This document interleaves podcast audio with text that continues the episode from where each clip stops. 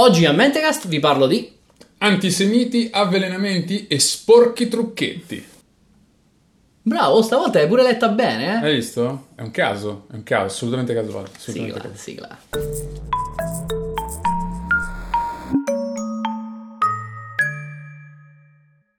Ciao Adrien, Eh, senti, mi è stato narrato che tu sei, ti sei macchiato di una colpa e che non hai studiato. No, non ho studiato, ma non è colpa mia. Ah perché no, e di chi sarebbe? eh, ho studiato, ma ho studiato la cosa sbagliata. Tipo? La mia puntata. E porco che mi ha tolto la scusa per dopo. Eh, molto bene, vabbè, non fa niente, ti perdono, tanto sono magnanimo. Come i nostri protagonisti. Ora, scusami, eh, facciamo un piccolo, piccolo preambolo. Mm, Ti sto per parlare di una storia che questa volta non è solo di un personaggio, di un po' di personaggi. mm, E come dire, si svolge nel mio periodo preferito. Qual è il mio periodo preferito? È la fine del 1800, l'inizio del 1900. È un periodo che mi piace perché da una parte, sai, la tecnologia inizia a sembrare quella moderna e quindi le possibilità che le persone hanno sono quelle che abbiamo noi. sì. Dall'altra, la gente sta fuori di testa, non c'ha i nostri standard di sicurezza, ritiene che sia tutto lecito, hanno dei valori che noi giudichiamo alieni. È una miniera d'oro, è una miniera d'oro. E non solo questo, ma c'ho anche, c'ho anche una, bella, una bella cosa sul dove ci troviamo. Che come tu sai, io sono un esperto pronunciatore di cose, Mm? eh, sono, sono forse la massima autorità nell'accento tedesco. Sono, sono comunque tra i grandi anziani che, decre- che decretano se una cosa detta in delfinese è detta correttamente. Certo, certo. Ma eh, soprattutto mi sto oh, ultimamente specializzando in francese. Aia. Sappiamo tutti che tu te la tiri un po' col Frank, bravo, bravo. Però, eh, però questa storia vuol dire che eh, potrebbe essere necessario l'intervento dell'ufficio pronuncia. Sentiti libero. Sentiti libero. No, no, quindi Francia del 1800, Sì, scusami, 1800. mi- mi- avevo perso il filo. D'altronde non avevo neanche iniziato. Eh, Facciamo così, partiamo dall'inizio. Introduzione su uno dei nostri personaggi, il primo dei personaggi assurdi che vedremo. Stiamo per parlare di Jules Albert de Dion. Mm, Chi è Jules Albert de Dion? Chiameremo col suo cognome de Dion. mhm. È un industriale, un gris- grosso, grasso riccastro che ha fatto fortuna producendo in massa tra le prime automobili a vapore dell'Europa, o se- forse della Ah. storia. Lui è solo industriale o anche ingegnere? No, è, è solo industriale, Ah, si ok. appoggia ad altri Quello che ingegneri. mette i soldi. Sì, ci mette i soldi, ma li fa anche. Ok. E tra l'altro, vabbè, poi l'invenzione non è la sua, eh, ripeto, non solo l'ingegnere non è lui, ma anche l'invenzione della macchina a vapore è vecchia di 80 anni. Lui è tra i però i primissimi a produrla su larga scala e a venderla e a farci molti, Mm. molti moltoni piccioli. Eh, ma lui non è solo un ricco borghese col cilindro e il bastone da passeggio. No, egli è anche uno che ha delle opinioni su Mm. una faccenda interessante, intricata, che ha sconvolto l'opinione pubblica francese di quegli anni, cioè della fine proprio dell'Ottocento. Sto parlando dell'affare Dreyfus, Mhm. che tu conosci, suppongo. Ma che anche altri conoscono perché, Perché? recentemente c'è stato un film di Roman Polanski sull'affaire Dreyfus e c'è una serie televisiva francese Paris Police 1900 che sta girando in questo momento e in generale un- ci sono stati scritti fiumi di parole sull'affaire Dreyfus. Fiumi come i Jalis. Come i Jalis, sì, peccato che però era Zo- Émile Zola, credo che avesse scritto la cosa più importante, è un Fiumi- po' meglio di dei Jalis. Fiumi di Jacques. Esatto, fiumi di Jacques. Benissimo, eh, sì, chi era? Eh, faccio un breve recap, poi sentiti libero di, di fermarmi e magari ogni tanto anche divertirti, perché questo cuore fatto di fango, io vorrei che gli scorresse del sangue dentro ogni tanto. Vedi, vedi che riesci a Il fare... re cappone su Dreyfus. eh? Recappone su Dreyfus. Dreyfus è un ufficiale francese, alsaziano, Sì. ebreo. Cosa che eh, immagino ti abbia fatto venire voglia di mettermi qua vicino un salatino con la chippa. eh, toglilo. E dicevo, questo tizio viene mm, tirato in mezzo in una storia di spionaggio, cioè viene preso come primo e principale indiziato di alcune fuoriuscite di informazioni vitali sull'armamento e la disposizione delle armamenti eh, francesi. sì.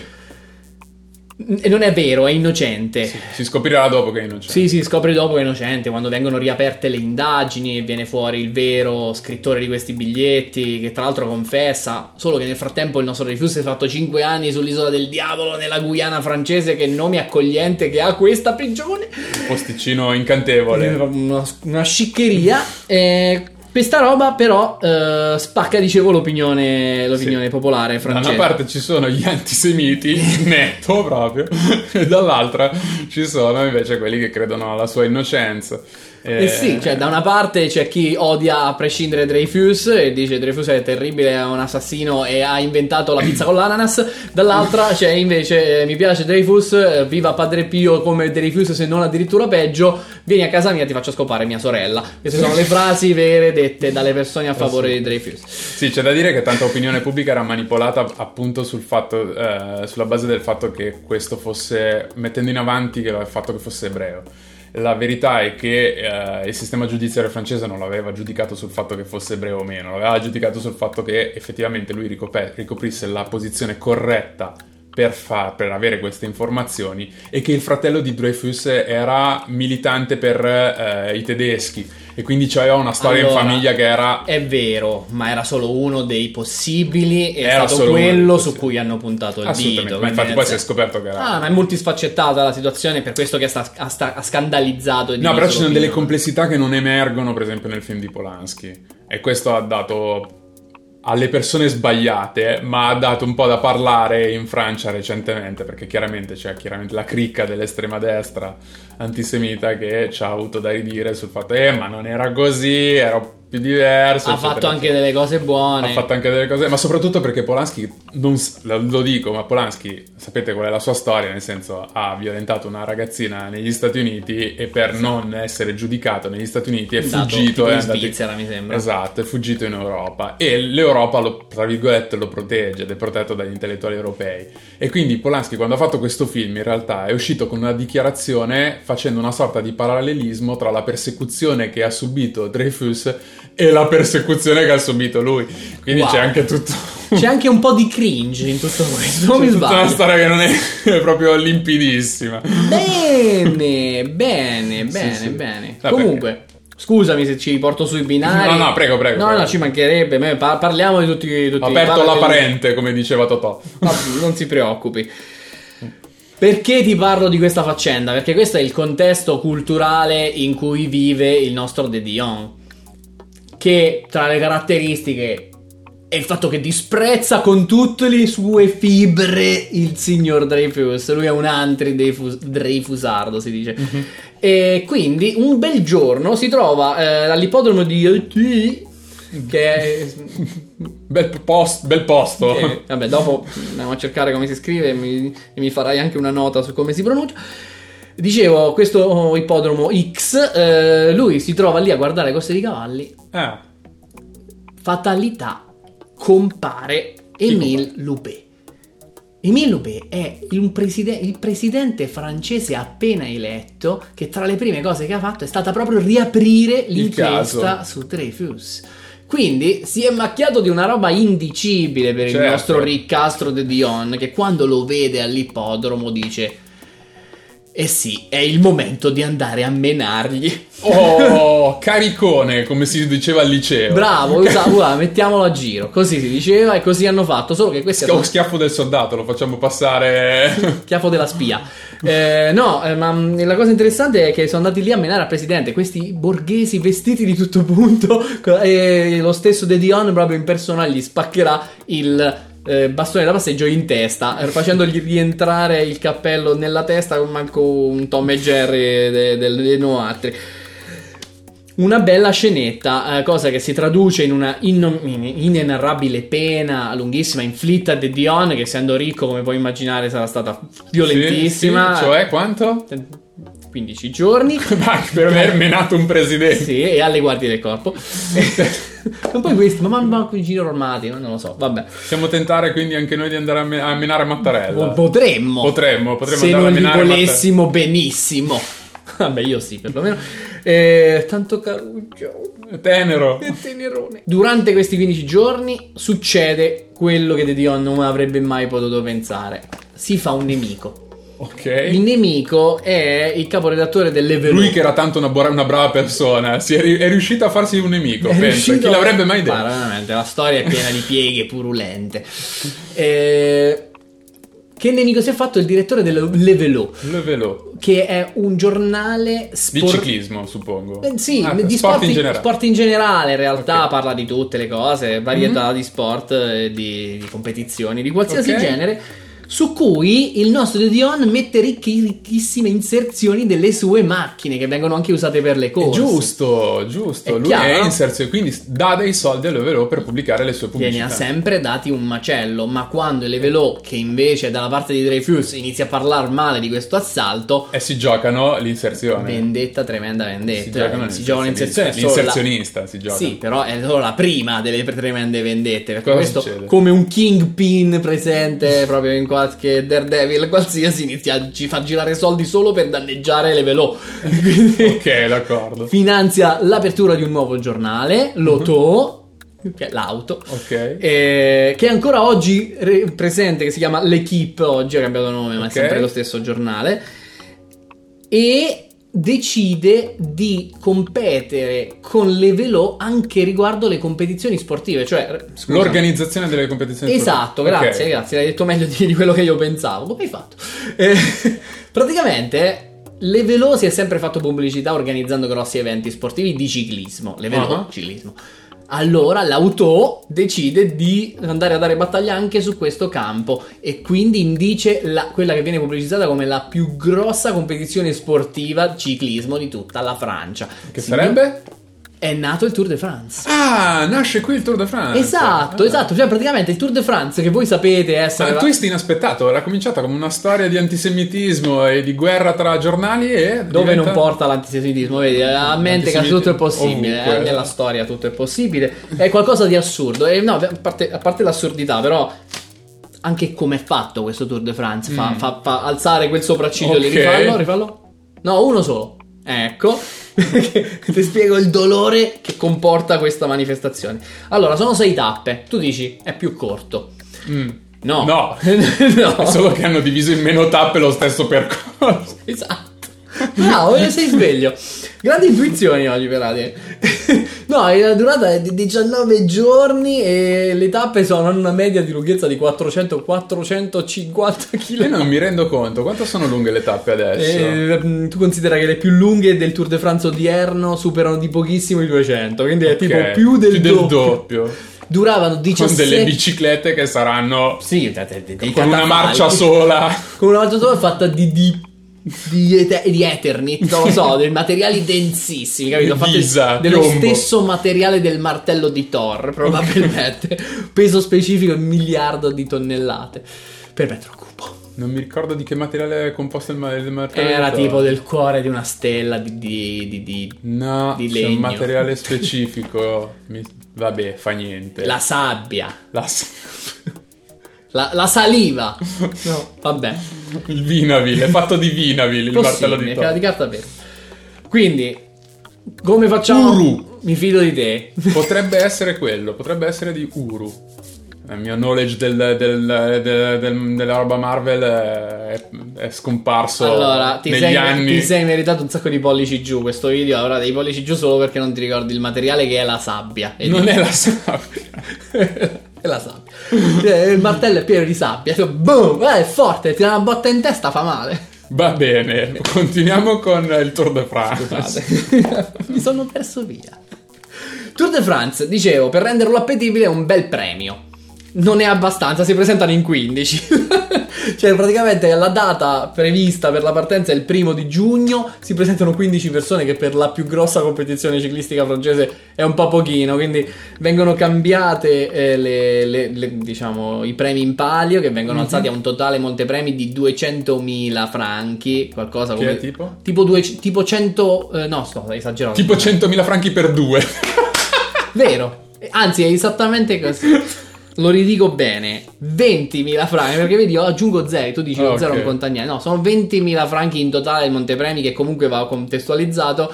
All'epoca una- un giorno di lavoro è 5 franchi. Ok, Quindi ah, ok. equivale. 20.000 franchi. Sono tipo di 10 anni di lavoro. Però però è il montepremi, non è il primo premio, il montepremi Mm. totale, quindi eh, ci sono sia premi per le singole tappe, quindi il primo premio Sì. della prima tappa, il secondo premio della prima tappa e così via, più una classifica generale alla fine e il primo premio della classifica generale sarà di 3.000 franchi che comunque non sono Non è poco, ok, d'accordo. È un grosso coso, è un grosso premio. A questo si aggiunga che la quota di iscrizione viene abbassata alla metà, da 20 a 10 franchi, Mhm. che è più Ok. ragionevole, e soprattutto viene anche garantita una diaria per chi partecipa. Quindi Ah, si ok, danno quindi dei. le spese sono Se coperte. tu riesci a arrivare alla fine, ti do 5 franchi al giorno. Quindi Ah, alla ok, fine d'accordo. copri più che. eh, anzi, ci guadagni pure alla fine, Oh, anche se non ti piace. Quasi onesto. Sì, se non fosse che poi è tutto un macello, vedrai.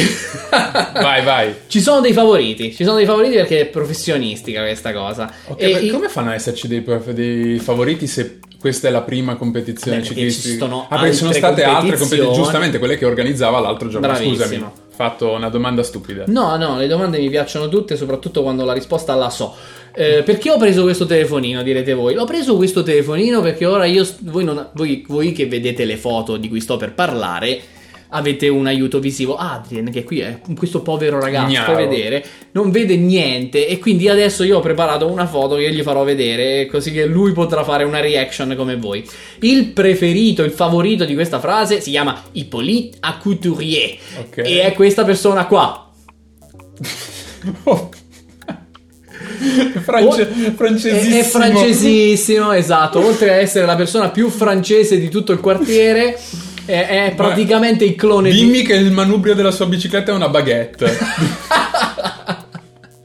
Guarda, però sì. Dimmi che è così francese. Guarda, eh, considera che, che ha tutti i E le ruote degli enormi camembert. fatte di escargot. No, eh, questo tizio che secondo me è praticamente la versione realistica di Dick Dastardly con Matley, non so se ce lo ricordiamo, Wakey Race, però questo tizio qua io ce l'ho nel mio cuoricino, è uno dei vincitori delle tante gare ciclistiche che c'erano prima del Ok. Tour de France, come si diceva prima, e è il favorito. Ma c'è un altro favorito su cui bisognerebbe spendere un paio di parole, si chiama Maurice Garen. Mm. Maurice Garen ha, una bella storia. Qui Innanzitutto, non abbiamo una foto perché non è altrettanto pittoresco, suppongo. la foto è qui. Ok. Tu non puoi vederla perché non è così significativa, però ha, c'ha, c'ha poche caratteristiche interessanti. La prima è che ha un soldo di cacio. È sempre stato piccolino, così piccolino che la famiglia l'ha venduto ad uso spazzacamino eh, quando aveva pochi anni. E Quindi que- ha respirato polvere di, vera. di, di- di- di- di- eh, di fuligine per tutta l'infanzia. Ha dei polmoni d'acciaio. Sì, ma anche per tutto il Tour de France, perché pare che fumasse come un disperato. d'accordo. Quindi non- diciamo che la cenere è nel suo DNA e nei suoi polmoni fissa. Si sente a disagio senza, non saprei. Ehm, tra l'altro, sai quanto l'hanno pagato eh, Garen da piccolo? No. Una forma di formaggio. Ah, giusto. Torniamo, Torniamo alla Francia. Torniamo alla Francia. Tra l'altro Francia fino a un certo punto, eh, perché lui in realtà nasce in Val d'Aosta. Ho letto un- una intervista su un giornale del 1914 Ah. che parla proprio del fatto che sono andati Vabbè, a anche in intervistare. Val d'Aosta il formaggio comunque. Va bene. Va bene. Val d'Aosta nota per il formaggio. No, per la zona bianca. Non lo so. Non lo so, Eh, bianca come la mozzarella, che è formaggio. Nota, nota mozzarella valdostana. Quante minchiate, scusate ragazzi, stiamo andando fuori tema. Siamo stanchi, siamo stanchi. Eh, su Garen bisogna dire altre cose. Ok. Innanzitutto è una bomba, cioè c'è un fisico della Madonna. Questo un giorno vorrebbe partecipare a una gara di ciclismo. Non glielo fanno fare perché è riservata ai professionisti quali lui all'epoca non era. E quindi lui decide di aspettare che tutti siano partiti e poi partire su una bicicletta non professionale e superarli tutti e arrivare prima di tutti. Ok. Non gli danno i soldi perché non è iscritto, Certo. quindi secondo me hanno anche ragione gli, gli organizzatori. Ma secondo Garen questo equivale a barare. Vabbè, certo, eh beh, sì, chiaro. Lui se la prende proprio a male. Se la quindi. prende a malissimo. Va bene. Sì, ha deciso in quell'occasione che anche lui barerà. Tutta la sua ca- tutto il resto della sua carriera. Sì, eh, questa informazione potrebbe tornarci utile. Cioè, nel senso, tu hai mai sentito parlare del fatto che al Tour de France ogni tanto c'è del doping perché a barare? Eh beh, lo sport è nello sport. La tradizione, sport. bravo, la tradizione non è iniziata solo recentemente, ma è dal primo che succede. C'era la possibilità di doparsi anche all'epoca, magari? Chi lo sa? Lo so. C'è Beh. la possibilità Vediamo. però di spaccare la bici al, Al tuo compagno. sì, perché è quello che lui fa. Durante una, durante una pedalata, uh, lui dice: Ah, sto per vincere, fa- fatemi vincere. Dice ai suoi compagni di squadra. Tra l'altro, la squadra non ufficiale perché era contro le regole. Bastone nelle ruote. Cioè, le squadre si tenevano proprio per dire ai compagni di squadra: Oh, vai a menare quello dell'altro team perché mi sta per sorpassare. Allora, uno mentre cammina. Famoso fair play all'inglese, direi. Lo spirito sportivo, quello. Bravo, bravo. Allora, che succede? Durante una, l'ultima, l'ultima tappa, Fernando Ugherò gli dice: Ma sai che potrei vincere anche io il Tour de France? Alla fine c'ho tutte le skill, le qualità. E l'altro gli risponde: No, no, no, non puoi vincere. Guarda, vedi che sei entrato nello spirito. E questo è quello che succede. Lui ordina agli altri compagni di squadra di buttare giù l'altro compagno di squadra.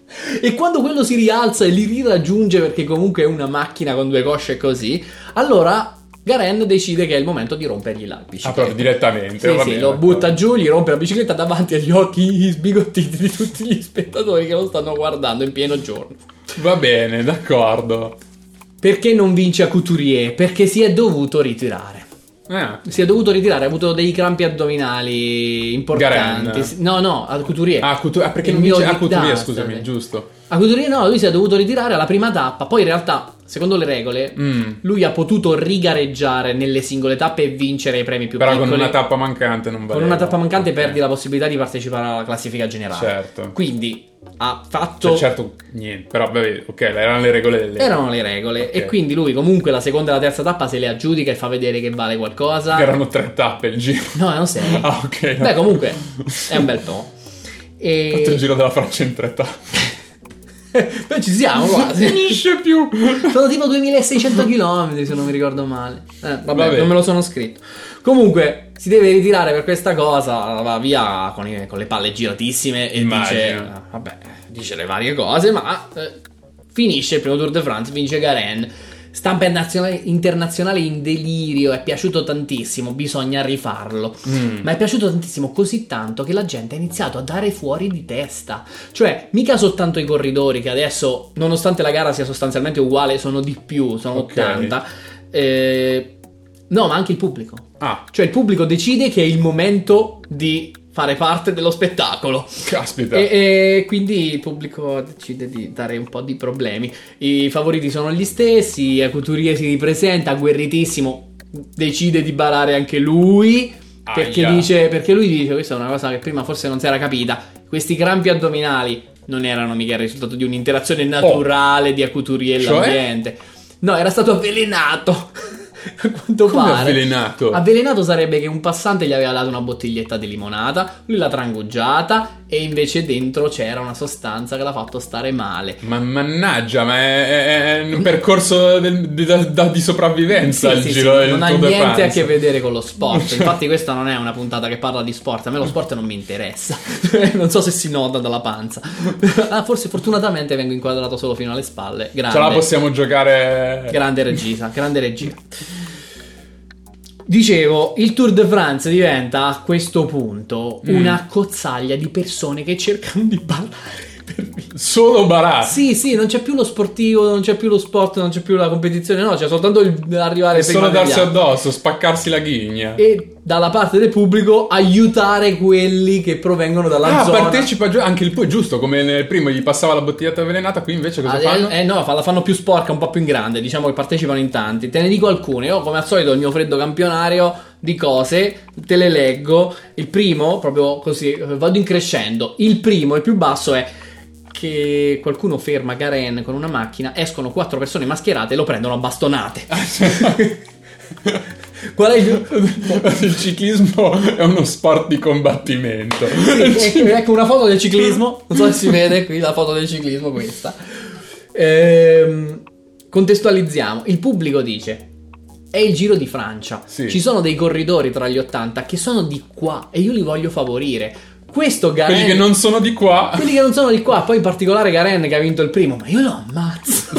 e quindi lo massacrano. O meglio, lo provano a massacrare. In realtà Garen scappa. Chi ci rimane sotto invece è Gerbi, che è uno dei pochissimi italiani iscritti. Gerbi gli spezzano le dita, non può più correre, si Che deve bello, ritirare. che bello, che bella manifestazione sportiva. Tutto stradocumentato poi, eh, perché i giornali dell'epoca spiegano proprio quello che è successo. Vattene a leggere, tra le fonti trovate tutto. Tra l'altro, se volete anche sacrificare un click al dio algoritmo, Ah, elevare, giustamente. elevare Mentecast alle più alte sfere dello YouTube dove merita di stare. Mettete un like, un commento, condividete il video. Insomma, E, e se proprio vi scappa, eh, se proprio vi scappa, date una bastonata a un ciclista. Insomma, una cosa così. quello poi, figurati, in tempi di Covid, puoi sempre dire che è morto di Covid. Puoi Ce sempre- l'aveva la mascherina che ci Ce l'aveva la mascherina? No, eh, eh, eh, eh. se l'è cercata. Se l'è cercata, va bene. E sai cos'altro si sono cercati invece questi del Tour de France? Mi dica. I chiodi e i vetri rotti per strada. cioè, se la, eh, oh, senti, se la cerchi pure tu. Perché comunque non solo. Già non voglio, voglio credere che già non fosse particolarmente ben asfaltata tutta la Francia. Quindi se ci aggiungi ulteriormente anche i chiodi e i, dei vetri rotti diventa Sì, è una un po', sciccheria. insomma, sì. il massimo della Francia, totale. Eh, la cosa interessante di questi chiodi e vetri rotti è che non solo provengono dal pubblico, ma provengono anche degli stessi corridori che se che li portano semi- li seminano? Li porti, buttano dietro per distruggere gli inseguitori. eh. Ma che bello. È un capolavoro. Che bella la competizione onesta. Odi tu invece dell'inseguitore, odi quello che ti sta davanti. Sì. Ma non gli puoi lanciare i chiodi davanti perché poi te li becchi pure tu. Mm. C'è una Quindi, cosa migliore che puoi fare: gli puoi mettere i sassi nei pantaloncini. Sassi nei pantaloncini. Scusami se io mi devo fermare in questa, perché tu ti immagini uno che sta lì che corre, si deve pure impegnare che con una mano allarga i pantaloncini sudati di uno che ha corso per 400 km, con l'altra gli mette delle pietre. Che bello. E poi, bello. oh, se non ti piacciono le pietre, c'è sempre la polverina orticante. Ma eh. comunque sono tutte soluzioni molto da cartone animato. Io Ma adesso c'è- non vorrei dire. No, però- no, vabbè, è da qualche una- parte i cartoni animati avranno preso le idee, eh, lo capiamo. Bene, bene, bene, mi fa piacere. Insomma, molto pittoresca come cosa. Bene, va bene. Poi, tra l'altro, c'è altro da dire.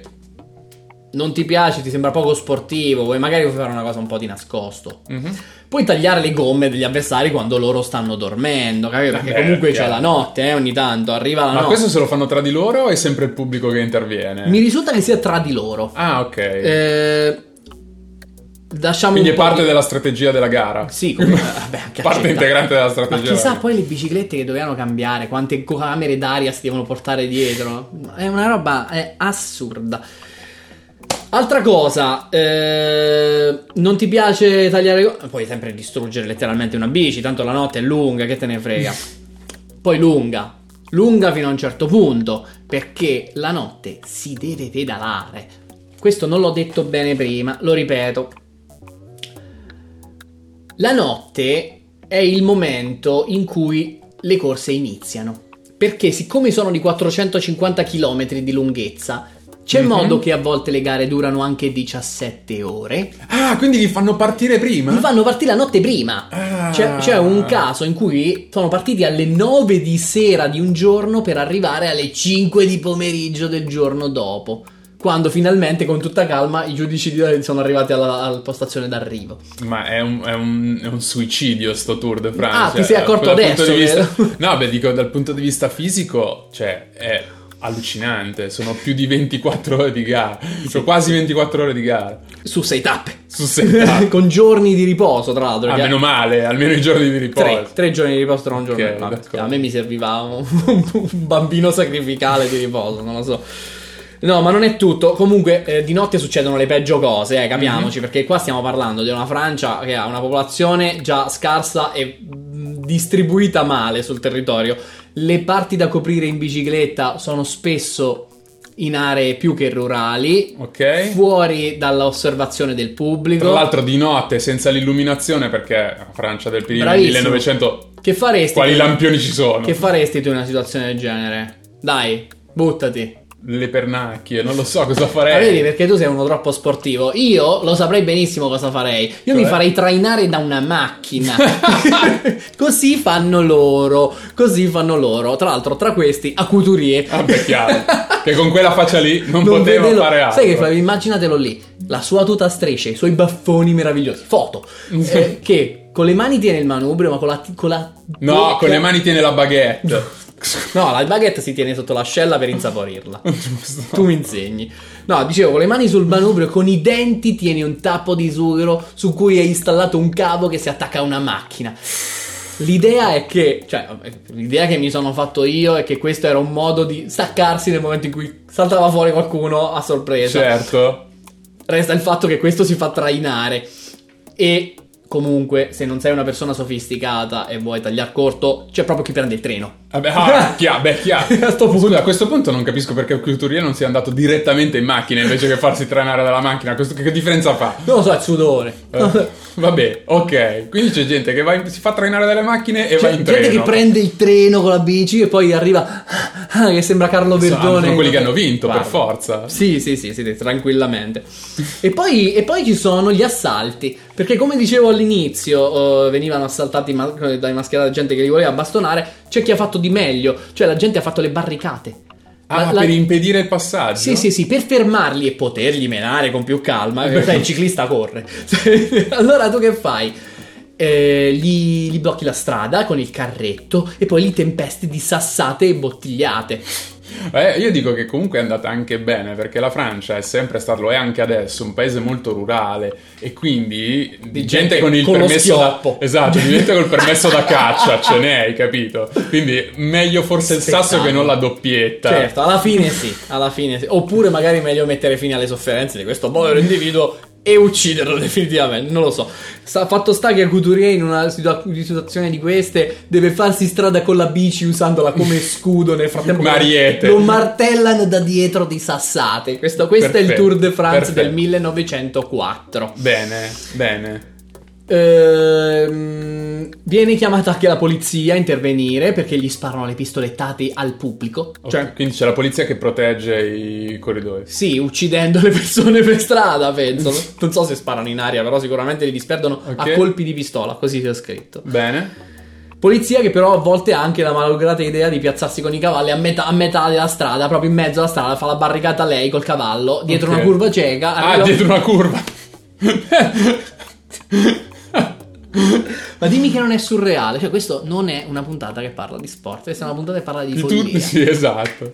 Allucinante. Sì, Bene, bene. incidente multiplo, capisci? Zampe di cavallo miste a Sellini di bicicletta, è una sì. roba pazzesca. Chi vince? Chi vince? Vince Garen. Cioè, o meglio, Ah, vince Garen. Vince Garen quello che ha per- vinto anche il primo. Certo, vince Garen però per la prima scuola di pensiero. Ah, perché è interpretabile Ah, questa sì, cosa. Assolutamente. Ok, cioè, allora, al tempo vince Garen. Eh, però Garen è un problema. Garen Solo uno, immagino più di uno visto. Sì, ha anche un- ha svariati problemi. Tra questi problemi c'è la sua dieta, cioè il suo nutrizionista eh, è uno scappato di casa. Eh, ti leggo velocemente quello che Garen ha ingurgitato durante una 24 ore in un velodromo. Mm? Sai che le 24 ore sono gare di Sì, endurance, no? sì. Devi, devi tenere il passo, quindi ti danno da mangiare, di resistenza. E lui durante una 24 ore si scofana 8 uova, 5 litri di tapioca, che sarebbe una specie di pappa tipo d'avena, e 5 litri lui se ne beve durante queste Ok. 24 ore. Ma continuiamo a caso, così 19 litri di cioccolata calda che aiuta il ciclismo. Sì, sì, fluidifica. Fluidifica molto. Un'altra cosa che fluidifica molto è una mistura bizzarra di caffè e champagne, di cui lui va ghiotto. Vabbè, certo. Gusti sopraffini di Immagino gli, va- gli dai di fortuna che non fosse italiano, altrimenti c'era direttamente lo strutto, hai capito? Dentro. No, invece qua è più, più moderato. Infatti ha solo 2 kg di riso. Oh, e continuiamo con 7 litri di tè. Rognoni, pago da vaccinara. Ti giuro, 7 litri di tè, 45 petti di pollo. Ma sai Ma come fa mentre, mentre sta andando? Com'è possibile questa cosa? Vabbè, fa niente. Ma- ma te- non chiedo. Non mi interessa, ma anche delle ostriche. Delle ostriche. Ma che fai? Ti privi delle ostriche? Tu, uno, uno francese come questa gente. Certo che no, certo che no. E quindi? Tantissimo vino rosso. Ma tu pensavi che avevo finito? La Eh. lista è lunga. Però questo è durante il- la 24 ore del Sì, velodromo. è vero, questo non c'entra niente. Forse aveva più senso se te l'avessi detto prima. Me lo puoi mettere nel montaggio prima? No. Ma pa- pazienza. Però, perché ti dico questo? Perché Eh. Garen è uno che mangia.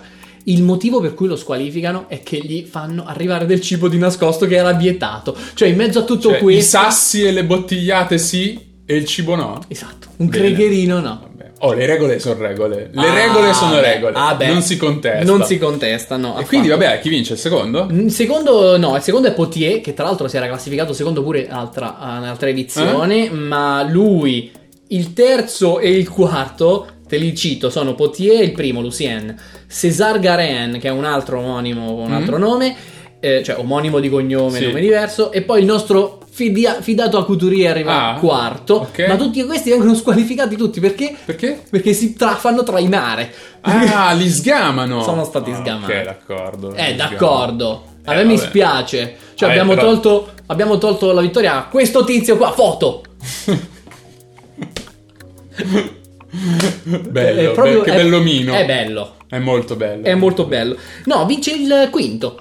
Eh, Secondo la scuola di pensiero uh, finale, Ok. eh, cioè la seconda classifica, che praticamente è deprivata di 9 decimi dei corridori, Vince il primo dei vince. Henri Cornet, che tra l'altro incidentalmente ha anche la- il primato per essere il più giovane vincitore del Tour de France anche fino a oggi. Infatti aveva 20 anni all'epoca. Caspita. Un ragazzino. Ah, E questa è la storia meravigliosa del Tour de France, Adrien. Tu pensavi che la schifezza era arrivata di recente e invece no, eh, è proprio uno shit show continuo. ah, interessante, interessante. Ci sarebbero delle fonti. Ci sarebbero delle fonti, Oh. ma prima delle fonti, lo sai chi c'è? No. Prima delle Ma fonti. sei sicuro che è prima delle fonti? Prima delle fonti Non me lo ricordo mai. c'è qualcuno che dei vetri rotti, delle bastonate, della gente che bara, della gente che si mangia i petti de pollo e le ostriche. Ma che eh, schifo, ma non mi ci fa per pensare, basta. Non gli interessa assolutamente 19 niente. litri di cioccolata calda glielo teme?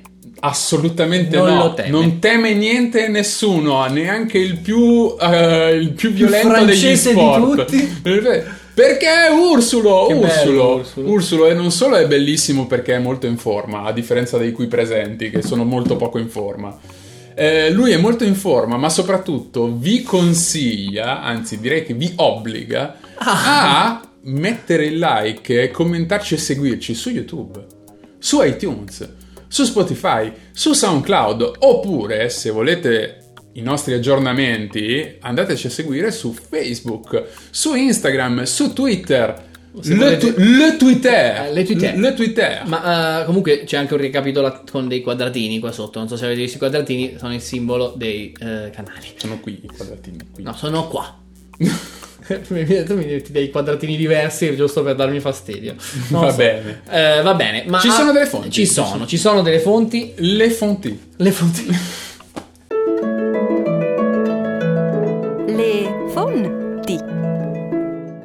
Allora, innanzitutto l'articolo di cracked.com da cui ho preso, diciamo, la nozione. Eh, sì, io la prima volta che ho letto di questa storiaccia era lì. Certo. Devo dire che le- se vai su YouTube i video che parlano di questa roba sono zero.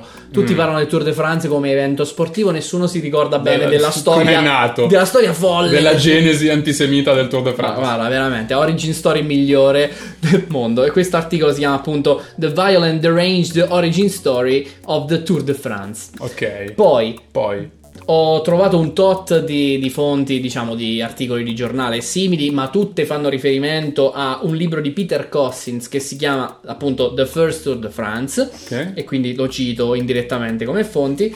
Uh, un, un articolo di questi è di Bill Littlefield che si chiama Tour de France Cheating Started with the Race's First Champion, appunto Mhm. Garen.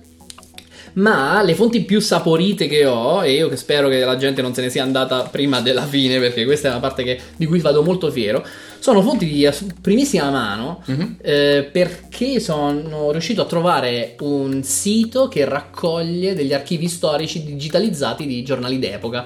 E quindi ci sono tantissime tantissime eh, pagine e numeri interi di La stampa sportiva sia del 1903 che del 1904 in cui si parla dell'evento sportivo del Tour de France. In cui si lamentano che l'italiano è stato menato. Sì, sì, sì, sì, sì, dicono eh, dei teppisti. Dei teppisti. È un po' riduttivo secondo me, però vabbè, avevano altre, altre innervature anche loro ai tempi. No, volevo dire che è molto, molto interessante questo anche perché su questi giornali Mhm. ci sono anche le pubblicità delle auto di De Dion Ah, in giusto. italiano, capito? Cioè io il francese non lo leggo, Sì, non lo parlo, certo. quindi inutile che vada a leggere quelle in Sì, sì, francese eh, evitando Google Translate. Però già anche in Italia si trova comunque tutta sta storiaccia. È una storia bellissima, è Sono una storia contento. bellissima, inaspettata e vorrei chiuderla a tema con un gramophone. Grammophone!